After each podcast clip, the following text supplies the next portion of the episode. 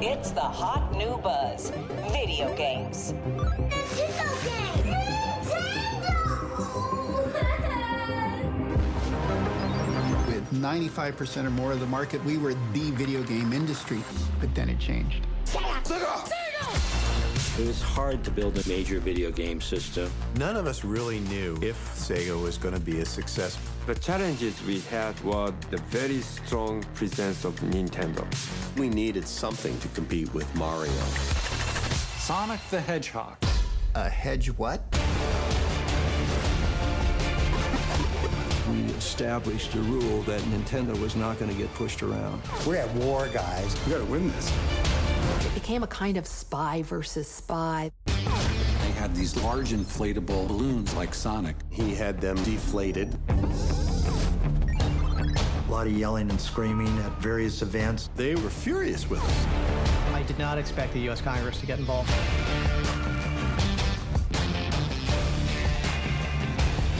We sent a message to Sega that we were going to continue to fight them. There was a lot at stake. It was unbelievable. You gotta be ready to fight.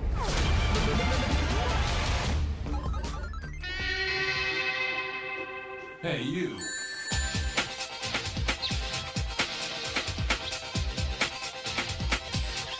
It is good. Thanks, Sega. Ladies and gentlemen, boys and girls, children of all ages, particularly those old enough to remember 16 bit gaming, welcome to another Sega Guys episode. I'm Dan, the Mega Driver, and I'm joined by my co host, is James the Segaholic. How you doing, James? I'm brilliant, mate. Thanks very much. How's yourself?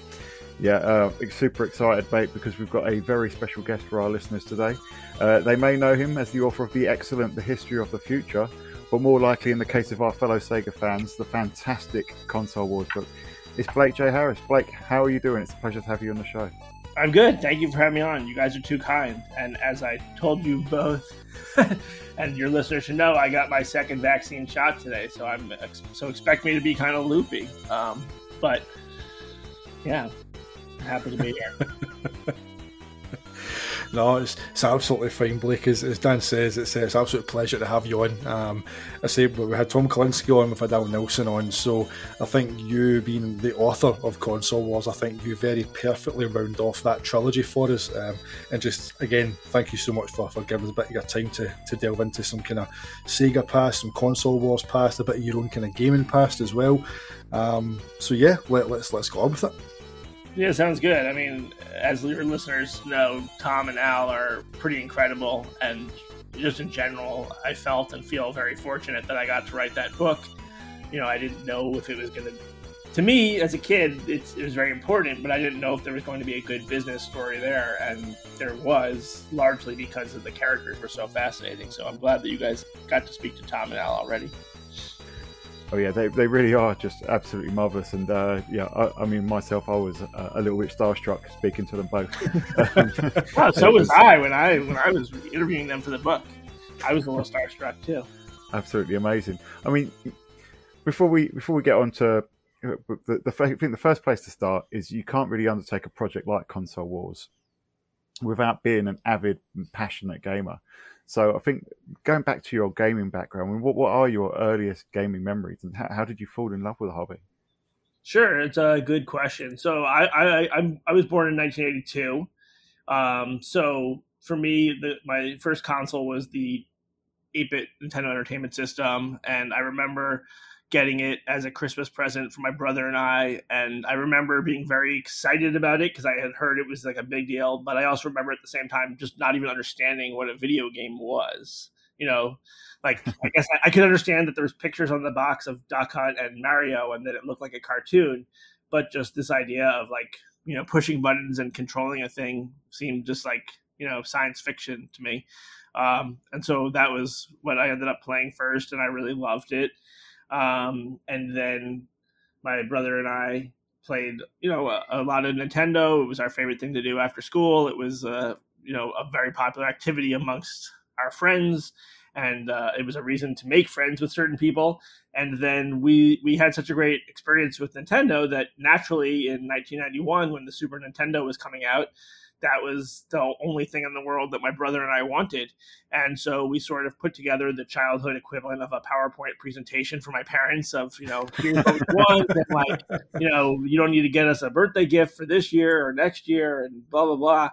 And, and my parents who were awesome and always like, you know, if there was something that we really wanted, they always tried to help us get it or help us save money or figure out a way to make it happen. They were totally disinterested in helping my brother and I get a Super Nintendo because, you know, I guess like a way a lot of parents felt back then, because the Super Nintendo wasn't backwardly compatible, they felt like they were not being, you know, prioritized as a consumer or they felt mm-hmm. like Nintendo was ripping them off in some way. And, uh, you know, that's uh, an open-ended debate, I guess, is also just for younger people listening who think that that's crazy, which it might be. It, it is worth noting that like back then, you know, switching AV cables and all that stuff seemed like a very big undertaking as opposed to now where it's just an input switch or it's very easy. But like, but yeah, so my parents would not even consider getting us a Super Nintendo. And as like a loophole to that, we were able to get a Sega Genesis.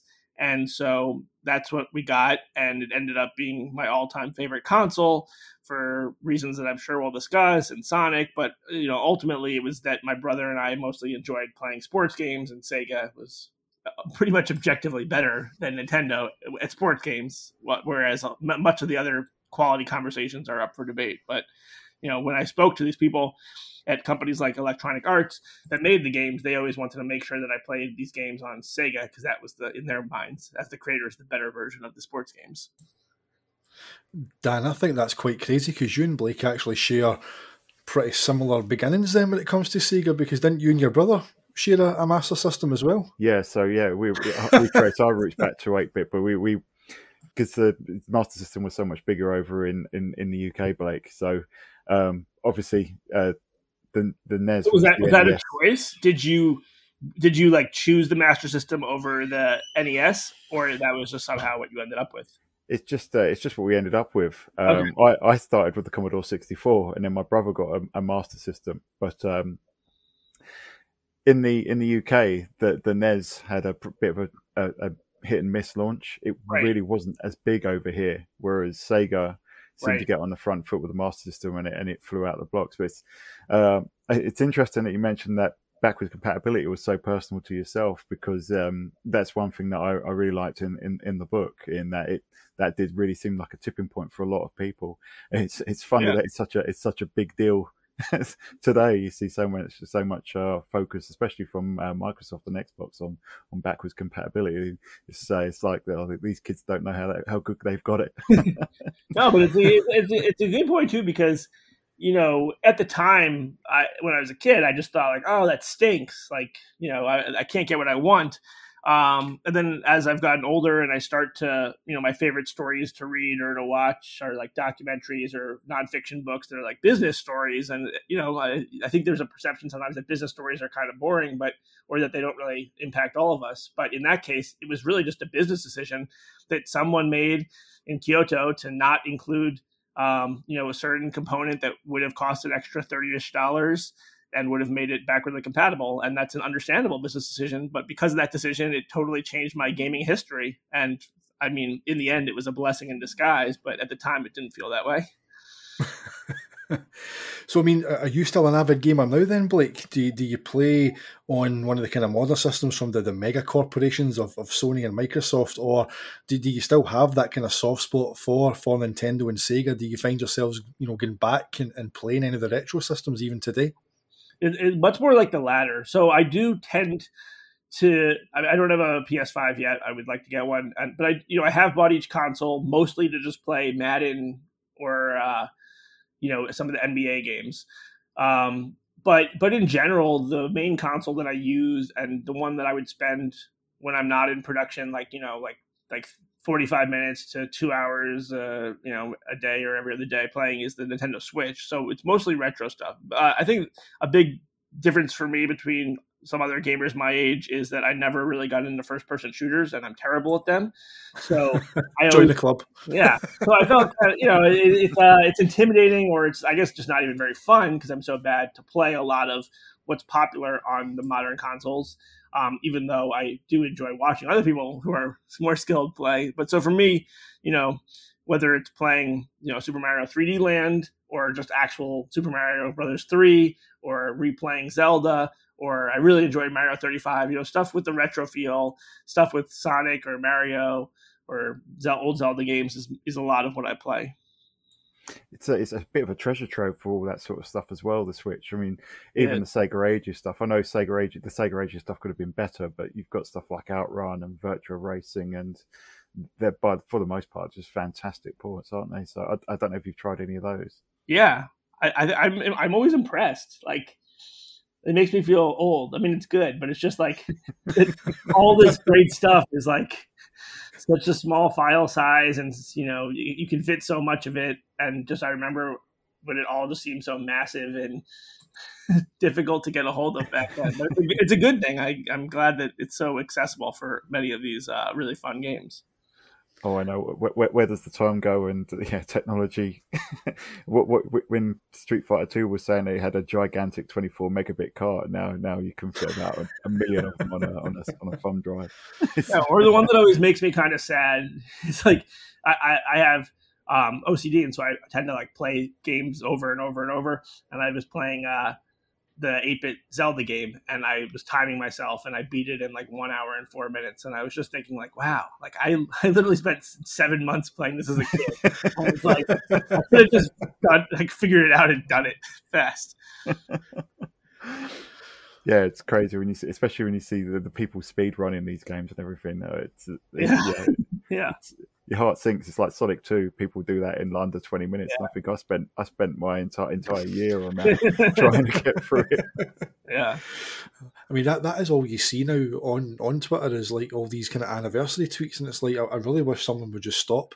You know, it's like oh, it's been twenty five years since this and thirty years since that, and, yeah. and you remember either opening that up at Christmas or on a birthday, and it's like oh come on where, where, where is it going? I mean, the, the file sizes is crazy. You think we used to pay you know, 60 quid or, you know, $70, whatever it was that you would used to pay for, for a cartridge. Right. Um, and, and, and, now you see what you're getting, you know, in the likes of Game Pass or, or PS Now, you know, you're getting these 100 gig games, you know, here, yeah. here we were paying 60, 70 for, for what is essentially tiny wee games, but at the same time, they, they were just so much fun. And I think we spoke about it on here a lot as well, is that, you know, well, modern gaming has become very cinematic and very grand, and the, the scale right. and the depth. But there's just something special. I think if you're from, from our age group, I mean, you said you were born in '82. I'm '79. I think Dan, you're similar ages to both kids, right? So we're all kind of. I'm the oldest one. Typical. There we go. Um, but there's something about that era in those games. Um, and I think, as I said, especially to our age group, I think that they'll always hold that kind of magical kind of grip on us. You know, they're yeah. just, just so special one one thing I've actually liked, and I this is you know it's anecdotal, so it might not actually apply to larger audiences, but um, I, I, always attributed my affection for Sonic 2 and Zelda and the, most of the games I just told you to, uh, you know, sort of my age and I guess a nostalgia or just my skill level. But when I, I have given some speeches at colleges or at high schools over the past several years, and those are kids that obviously weren't even alive when this happened.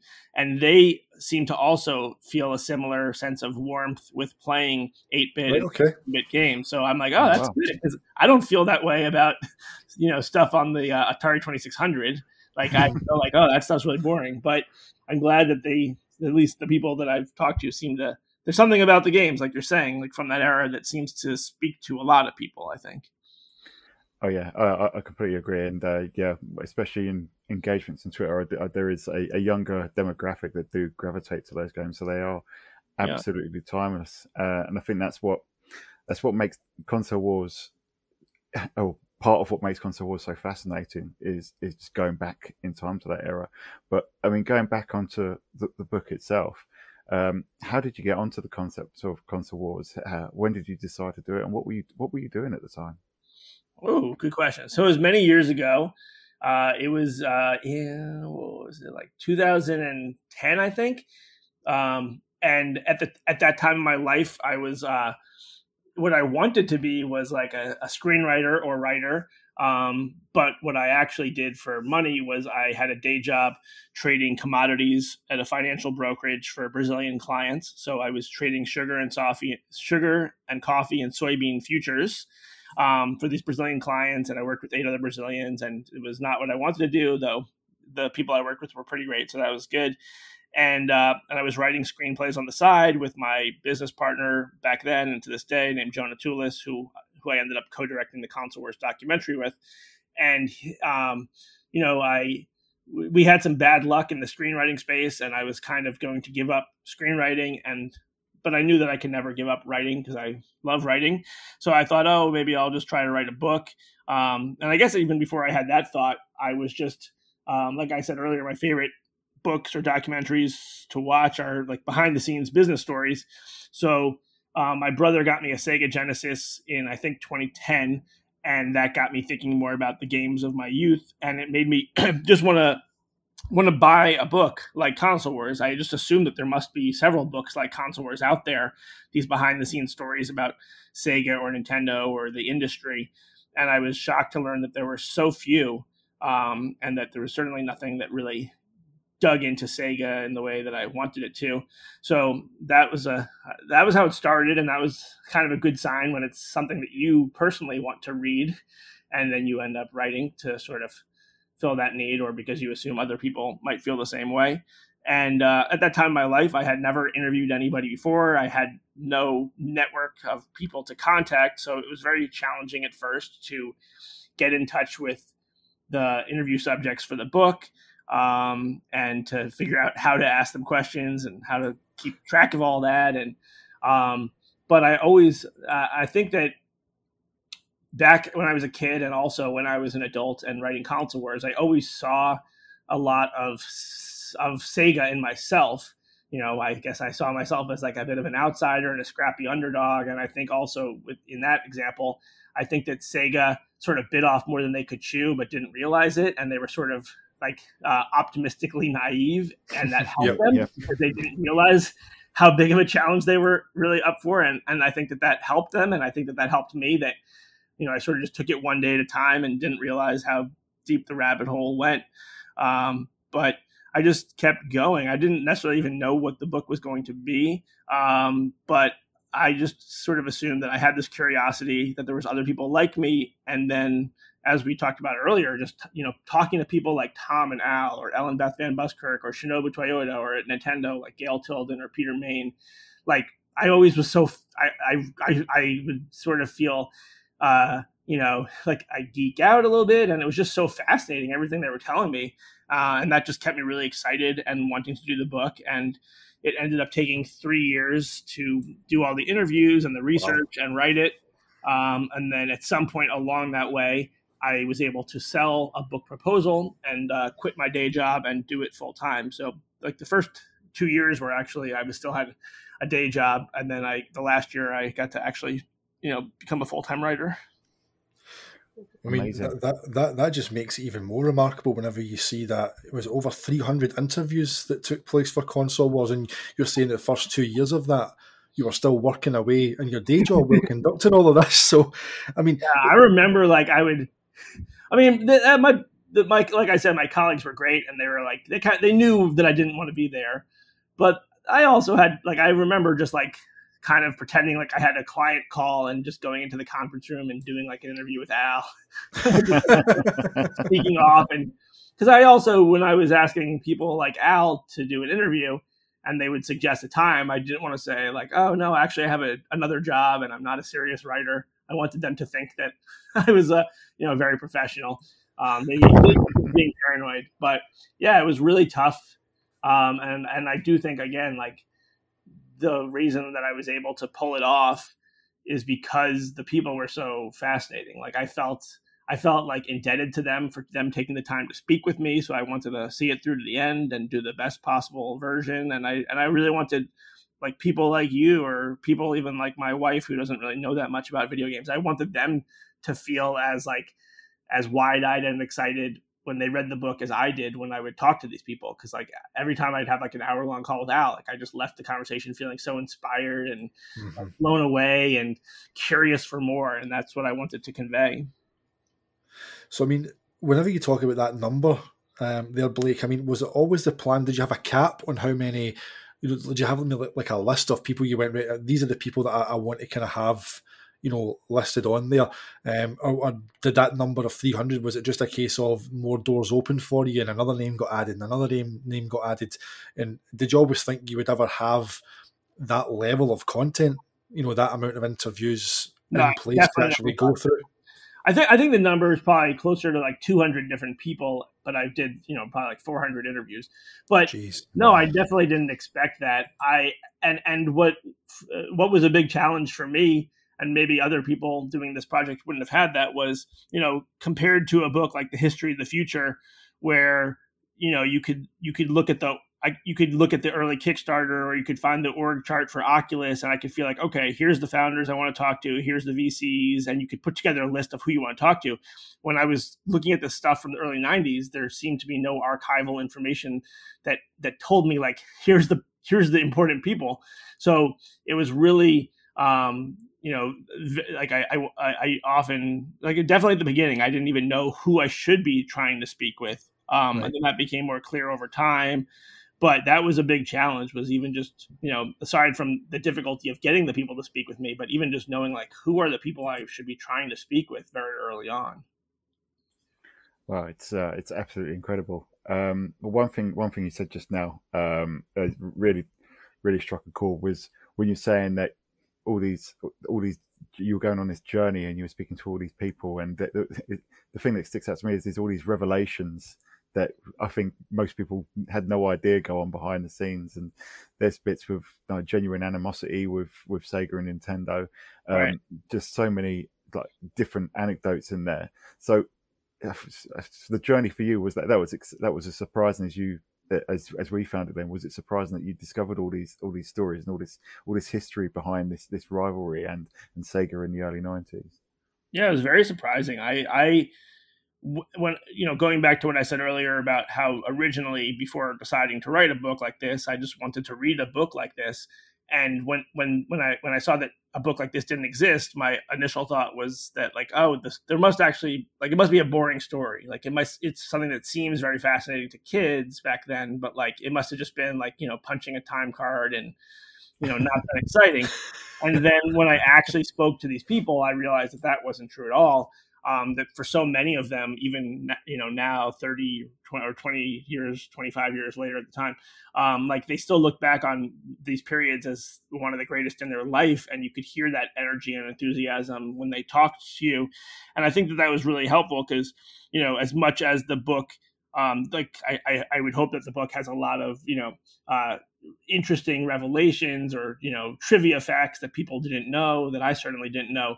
But yep like the like a lot of what I found so charming and revelatory was just the like the emotional revelations, like you know just how excited the people were, or how you know how they felt going through it, uh, and what a what a team effort it was, especially at Sega. And so seeing that there was like this emotional character story, and also there's this one that has a lot of little Easter eggs that people and nerds like me would appreciate was just really fun to put together. I mean, whenever we spoke to Tom as well, um, he he laughed and he said that um, whenever you, you approached him and told him about yeah. you know that this book, that he said, oh, "You've got to be kidding! No, no one's going to be interested in that." And I think he actually repeats that line um, on on actual documentary itself. He actually says that on there but he was totally blown away with the fact that anybody would want to hear this stuff.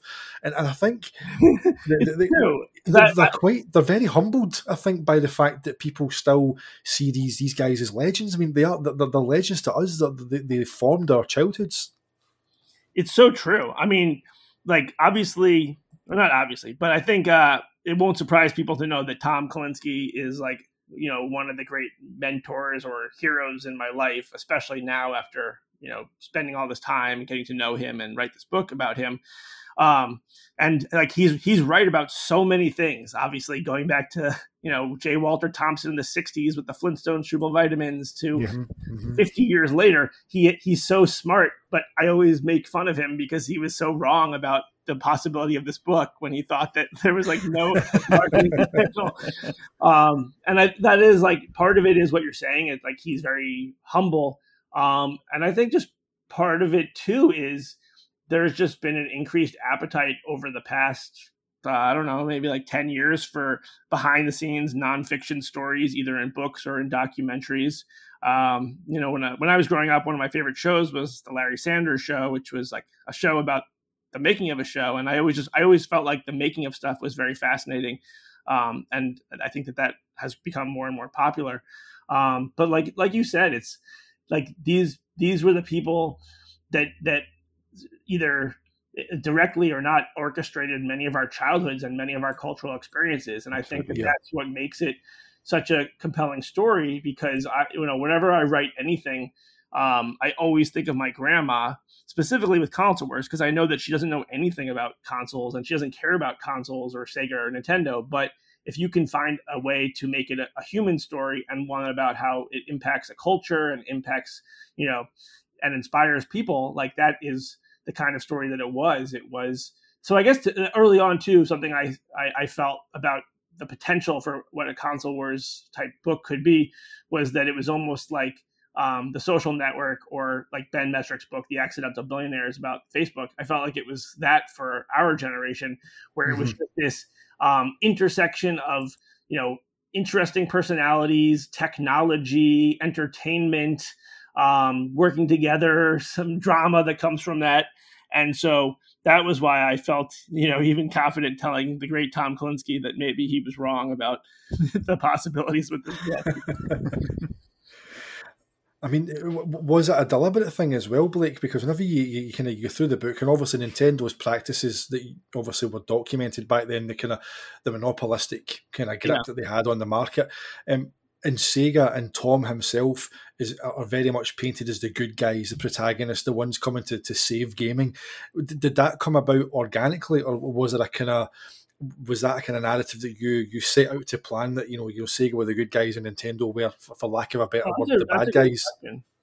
That's a really good question. Let me let me. I'm trying to think back. Like I get very early on. I remember telling my wife this was back when I thought like, oh, maybe there's a book here, but I did I hadn't really interviewed anyone, and I remember thinking that like I like like I like the idea of um, every other chapter would be from a different like you know back and forth. Like one chapter would be Nintendo perspective, the other chapter would be Sega perspective, and so um, I guess early on I always wanted it to feel like a good guy and a bad guy. I just wanted it to maybe you know switch between each chapter. Mm-hmm. Um, and then the two things that made it much more of a Sega book were um, part, so, somewhat the lack of access. You know, I was able to speak with many more Sega people. They were much more um, open and honest about their experiences. And then the other thing too is I think that you know people want people like reading stories about proactive characters who actually do you know make differences or do things and because um, and you know uh, Nintendo Corporate Limited, uh, you know the, basically Nintendo of Japan, if you were to compare it to Sega, had such power back then, um, and and and the people at Nintendo of America, you know, didn't have that autonomy to do the kinds of things that Sega of America did. Um, it, it, felt like the story was much more interesting from the Sega perspective, and and also you know objectively just looking at like the statistical market share yeah, Sega was the underdog for most of the period of time, and yeah, you know, seeing that underdog story, and then I guess also I'm sort of now remembering, like you know when when you when you go to sell a book, uh, I think a, a pretty common question is, you know, why does this story matter? Like what like like what how did that impact history or what is it about the story?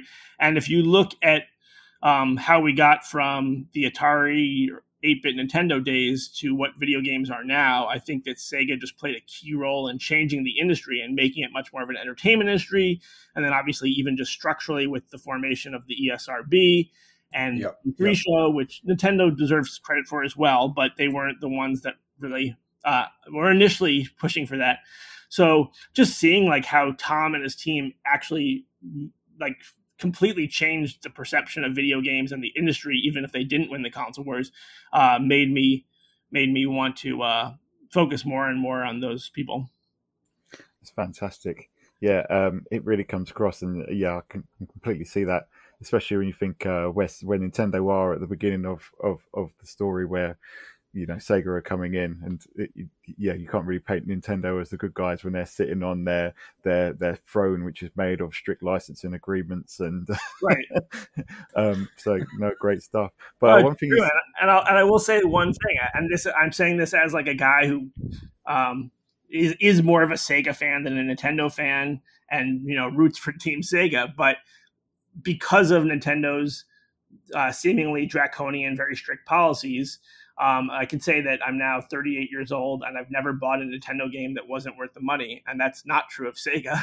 You know, like Nintendo quality standards and that that whole third party licensing like limitation and the quality control. It's very annoying for their partners, but as a consumer, it has tended to always work out for me. So, like in, in the end, I did realize uh, that largely it wasn't so much a good guy and a bad guy story, but that like most good guy bad guy stories, you know, the bad guy thinks that they're the hero as well, and they have their oh, reasons yeah. for doing things. And I think that I sympathize more with the Sega perspective because I think I think it's like early on in the book, I, I make the point that it's really like the Tom's vision for Sega is is that it gives developers and consumers freedom, whereas Nintendo is all about control. And that's sort of a similar parallel to like, you know, Apple today with their architecture and ecosystem, where, you know, everything has to be approved by them. And Sega's thought was that, you know, if someone wants to make more mature content, like then let the market decide. And that led to some really lousy games, but it also led to a lot of creative freedom. And so I get, I, you know, seeing it sort of through that philosophical lens, I think was really helpful to trying to see things from both perspectives. Oh, it's, it's, like it's like the line from from Batman. You either die a hero or live long enough to see yourself become the villain, isn't it? you know, yeah. that one just came to mind. Up. So no, true. Like you, like you, like you wonder. You know, I spend so much time with these people and so much time thinking about this, you, and and I feel like to be effective, I always want to put myself in people's shoes. And if I if I were running Nintendo circa 1990, it's just really hard to imagine a way that you can do it that didn't make you look like the villain because you you just were so successful. And and like of course any you know like people were going to be upset and be jealous. I think that in the end it was like it, it's like uh it's almost like I, I don't i don't know the exact metrics but it's something like you know most lawsuits with doctors um, it's like if you like your doctor, you're not going to sue your doctor even if they make a mistake. So there's like something to be said about that manner.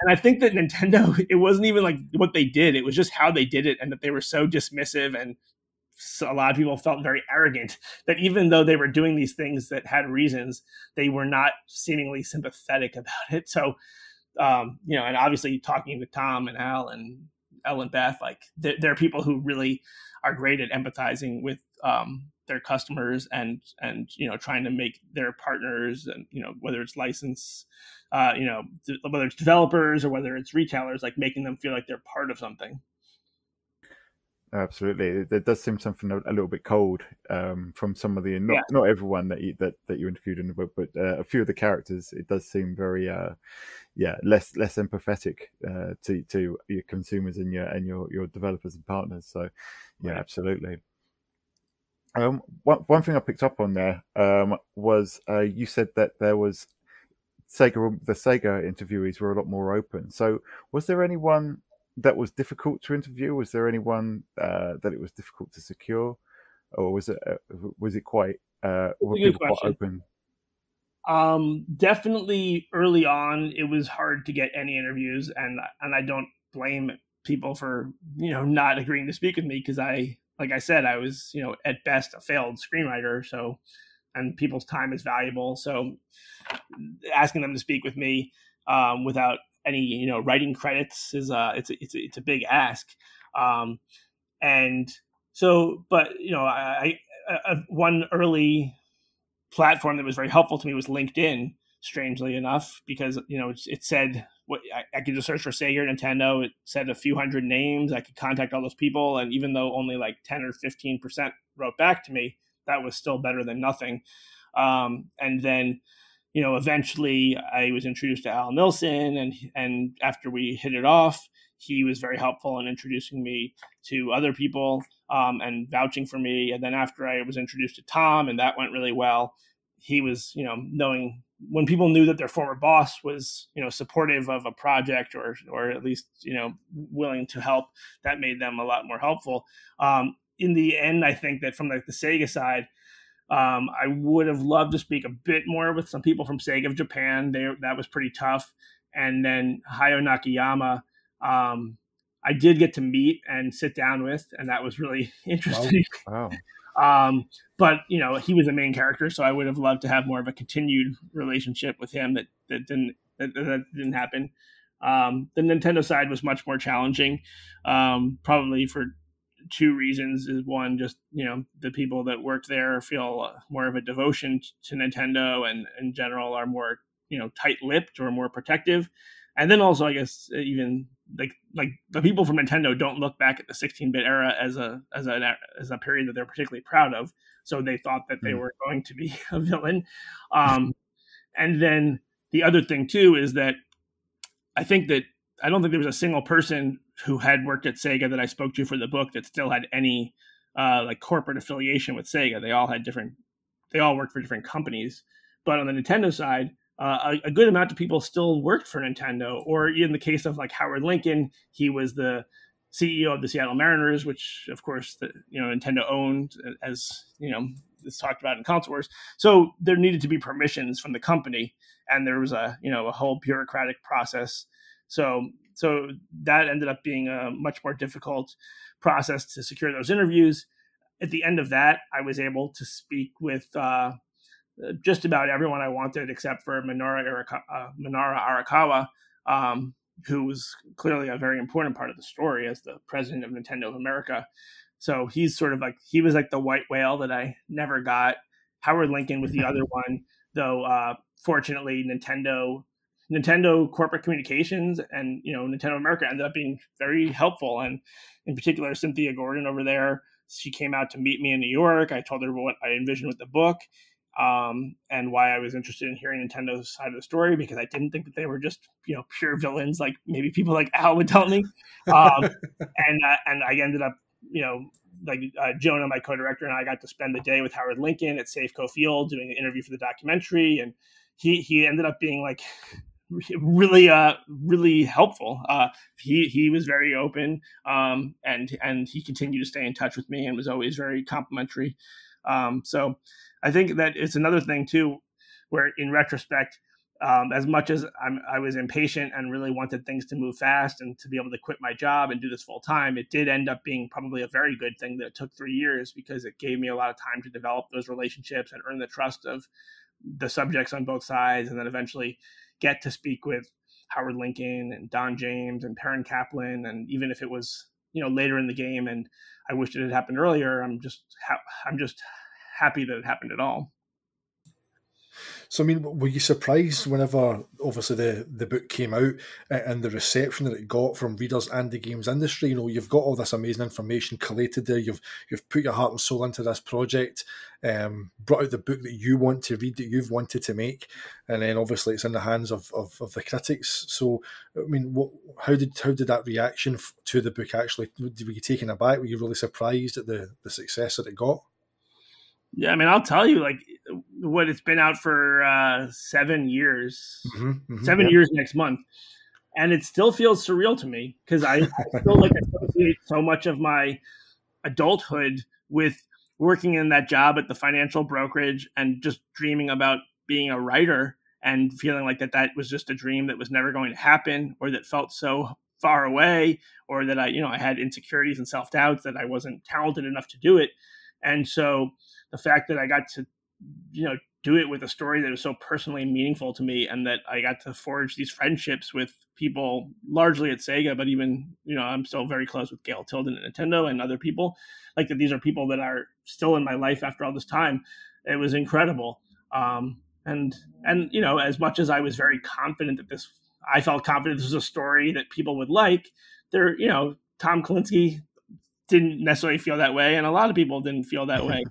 Like you know, it wasn't wasn't certain at all. And I I I will never forget that that you know I was very fortunate in throughout the process to um, you know make some connections on the film side and Seth Rogen and Evan Goldberg wrote the foreword to the book and they were at that time adapting the book into a feature film, which is now going to be a TV show. And they did the document, and they were producing a documentary that I directed with my friend Jonah, who I mentioned earlier.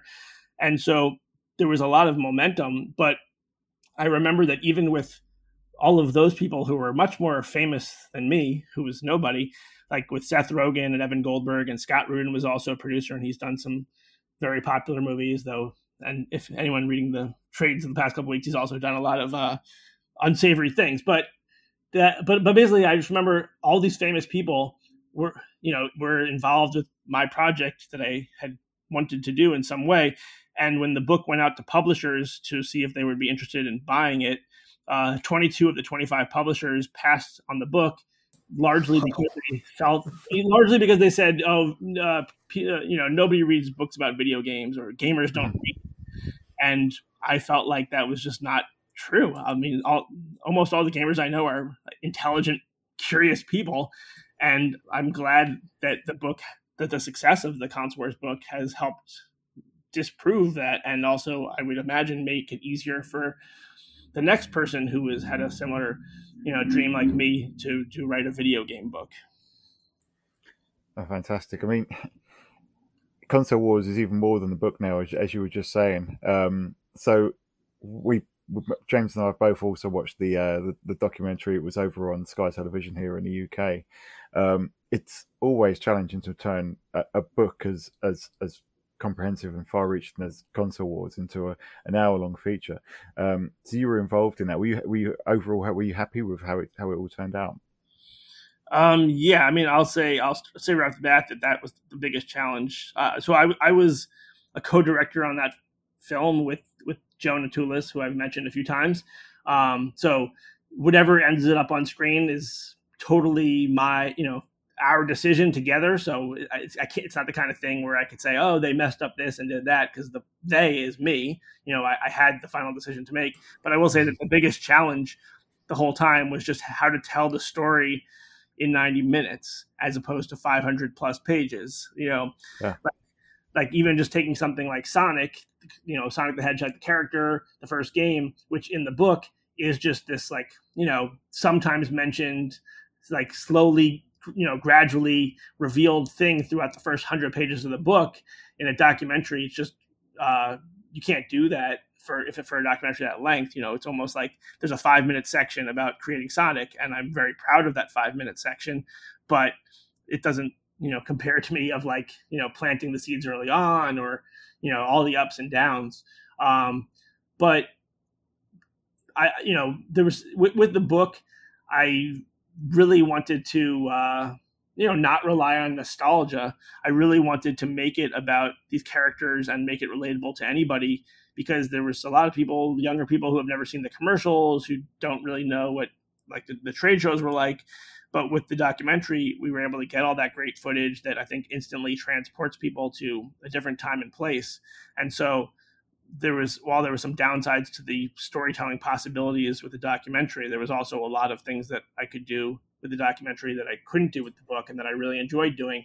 And and I guess also like it was just important to me that um as you know, I, am pretty uh, confident of my abilities as a writer, um, but but at the same time, I feel like a lot of my job is to step out of the way and let the characters shine themselves, like Al or Tom, and yeah.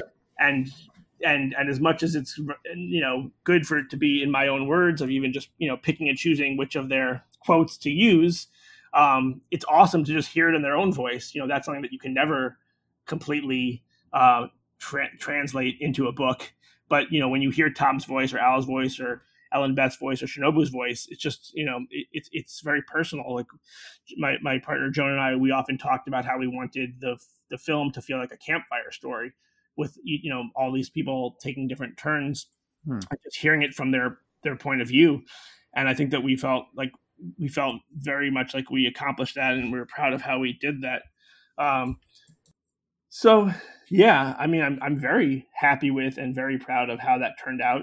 Um, and and there's no, and at this point in time there you know there's nothing i would go back and change other than again like i wish maybe that it was like a series so that there was more time for us to play with it but yeah. but with the time we had I i was glad. And I also I do think that one thing that changed between the time I wrote the book and the time that we did the documentary or finished the documentary was I was I was more conscious of um, the fact that the good guy bad guy narrative with Sega as the hero, uh, while accurate in many ways, was also how the people from Sega saw it and not how the people from Nintendo saw it. So I wanted to at least try to be more deliberate in giving people the opportunity to see how Nintendo saw things, and also just remind people that you know when there's a good guy and a bad guy narrative, it's usually like you know the, the good guy is trying to tell you that they're the good guy. Um, and that you know nobody was killing babies here that both companies were making things that we all loved.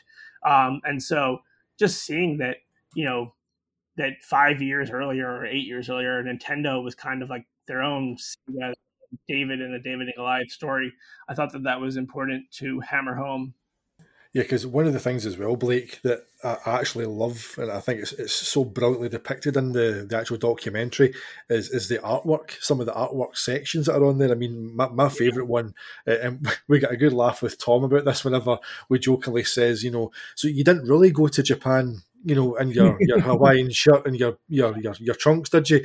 Um, and he, he kind of joked, you know, clearly it was very more formal than that. But you know, is there any little, little kind of? I mean, who, who, was it that done the artwork for it? I mean, is there any kind of particular bits that you, whenever you watch yeah, it for the first time, you, you, you went, no, that that's brilliant. You know, the, just the, the comedy value alone in some of those moments are just absolutely fantastic.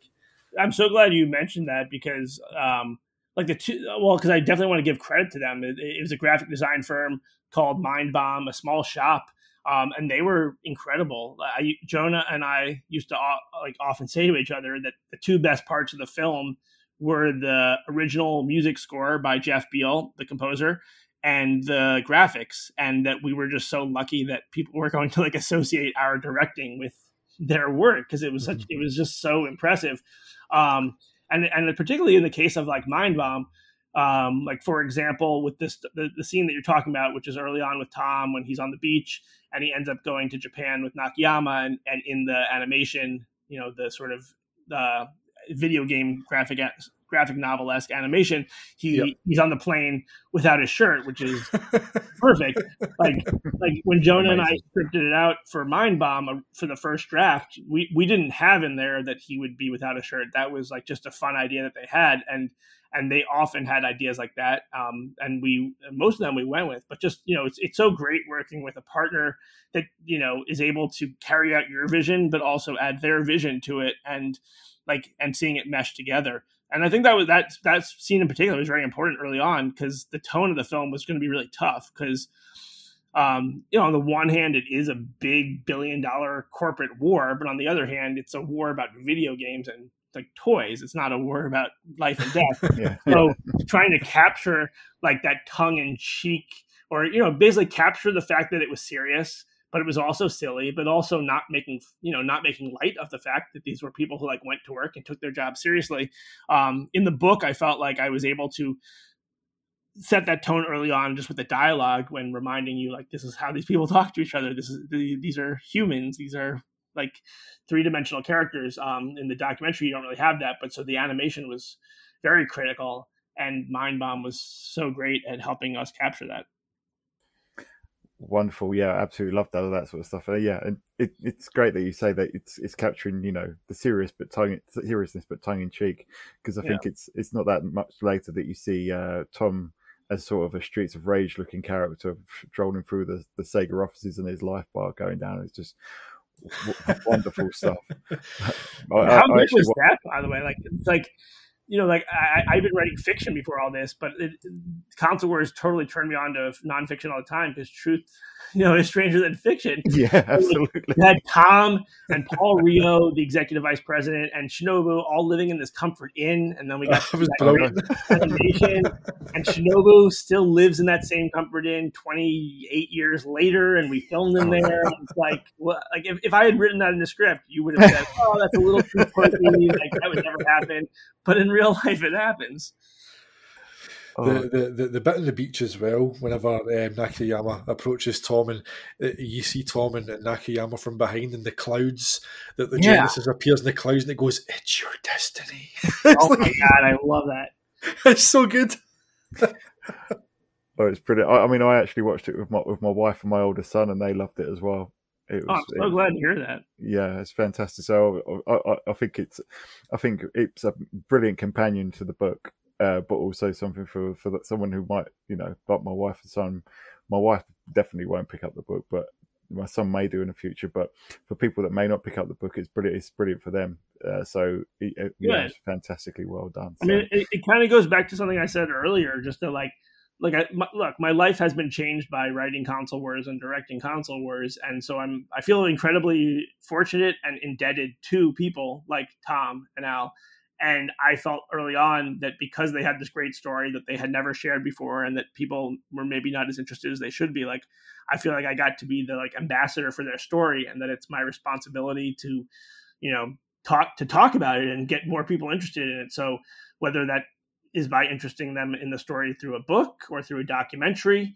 Um, you know, I just want you know, whether it's maybe trading cards one day, whatever. I just I just want more people to know how amazing what they did was and how amazing and inspiring they are.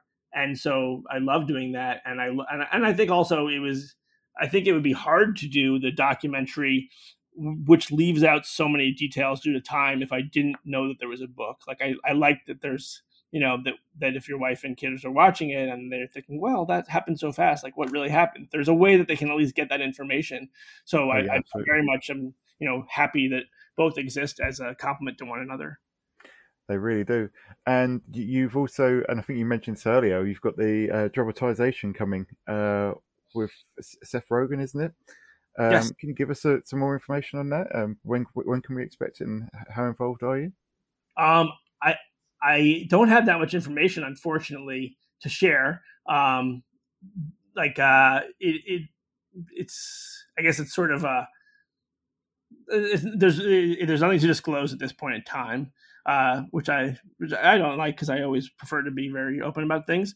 But uh, but things are moving along well. Uh, COVID definitely uh, you know slowed things down mm, a course. bit, but uh, it's you know we're clearly working with very good partners and i, I also want to give a shout out to seth and evan um, particularly with the documentary because we started working on it together in 2012 which is not it was, which was eight years before it ended up coming out and um, there was a lot of starts and stops to the project and it would have been very easy for them to just say like oh it's not worth this headache and it's not like you know I, I was anyone special that they needed to owe a favor to or anything. So the fact that they really just cared a muff about the subject matter and wanted to see it through to the end after eight years, I think that maybe a lot of people wouldn't necessarily realize that they were so committed and they were so passionate about the subject matter. That's wonderful. Um, yeah, I'm, I'm, I'm, really looking forward to that. I mean, it's just another way to enjoy the story. So yeah, yeah. can't wait to uh, enjoy that. So Console Wars really ends with the beginning of Sega's fall from grace. You know, it's it's as the Sega Saturn struggles against against the emergent PlayStation. Yep. Was there ever a point when you consider the console wars too, covering the next generation? Uh, that's a really good question. Uh, I would say, yeah, for sure. I mean, it was it was very hard emotionally for me to end the book. I spent a lot of years on it. I still loved all the characters. I still loved the companies. So, you know, making the book not infinity pages and you know just ever growing was tough. Um, it did. I, I, I felt like it made sense though with to have the book start with Tom and to end with Tom. So ending the book there made sense, and I, and it did also feel like there was a bit of a happy ending for the characters, even if not so much for Sega and the Sega that we all loved. Um, and then I was always very curious to learn more. Um, but I guess the two reasons I have not really pursued it or I'm probably not going to are just that like it's it's kind of sad. It was already really hard and sad to write the final like you know 25% of the book just as a Sega fan because I I liked writing yeah. about when Sega was doing well. And those next five years are not very pretty for Sega. No, um, you don't have to tell us. and uh, yeah, and, and like, uh, and then the other thing too is you know, I've written two books. I'm working on a third book now about uh, the comedian and writer Larry David, and you know, I invest a lot of time into these things, and and and therefore I end up spending a lot of time with these people and thinking about these people, and I don't, you know, and and so it's important to me that the that the main characters in the book are people that I really admire and feel inspired by, and so I have yet to. I, have not searched for it, but I have yet to really like you know, I, like it, it's as much about the characters for me as about the story. And so, not knowing a character or characters that would be in like a sequel um, makes it much harder for me to feel like a desire to want to continue the story in that regard.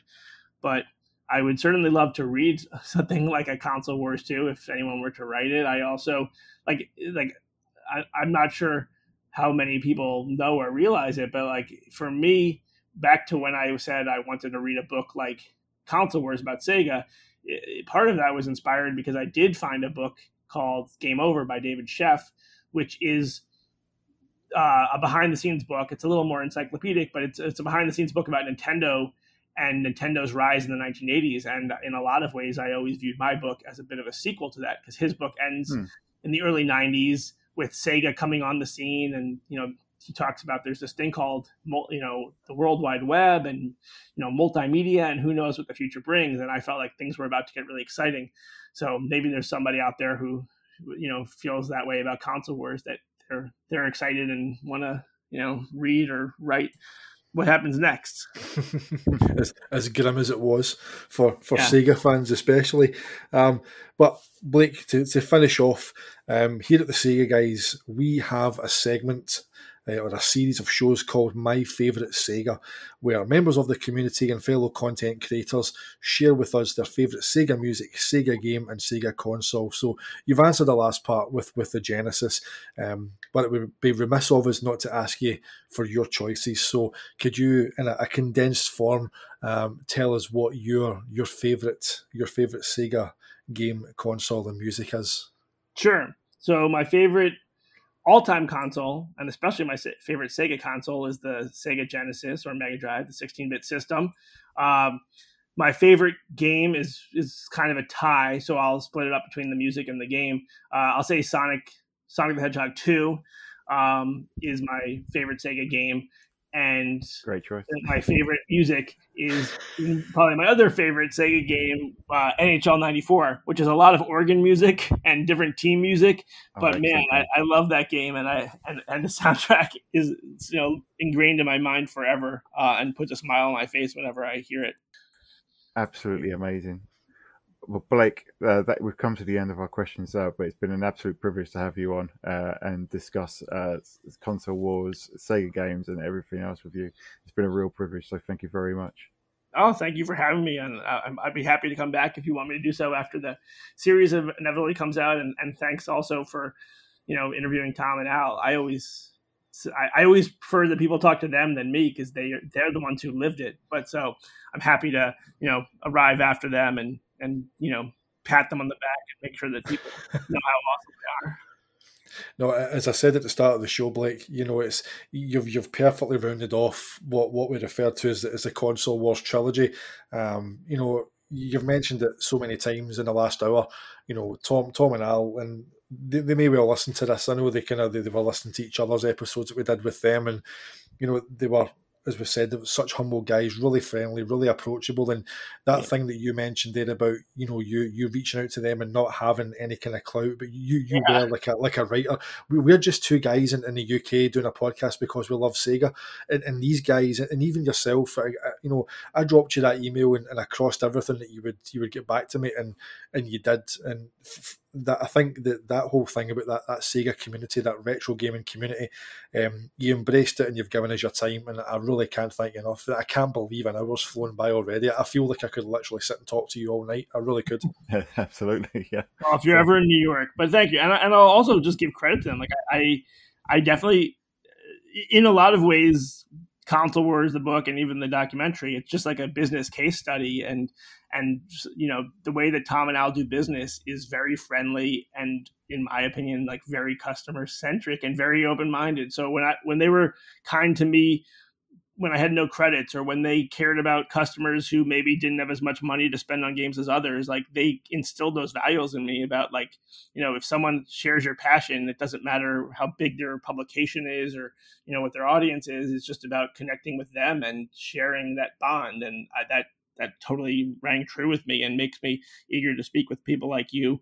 Um, I don't know, maybe there's a million people listening or maybe it's just, uh, you know, your wife, but either way, like it's just been fun to talk to you, and I'm glad that you're helping spread the gospel of Sega.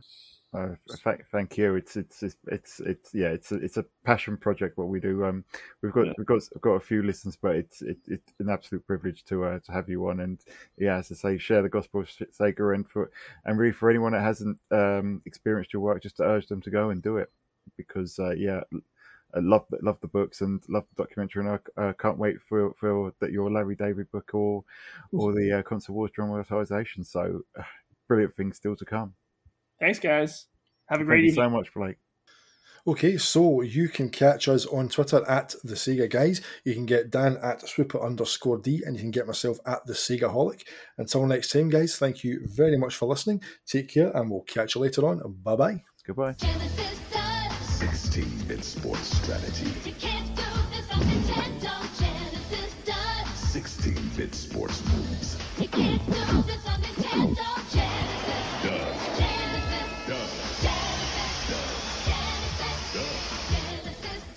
16-bit sports action.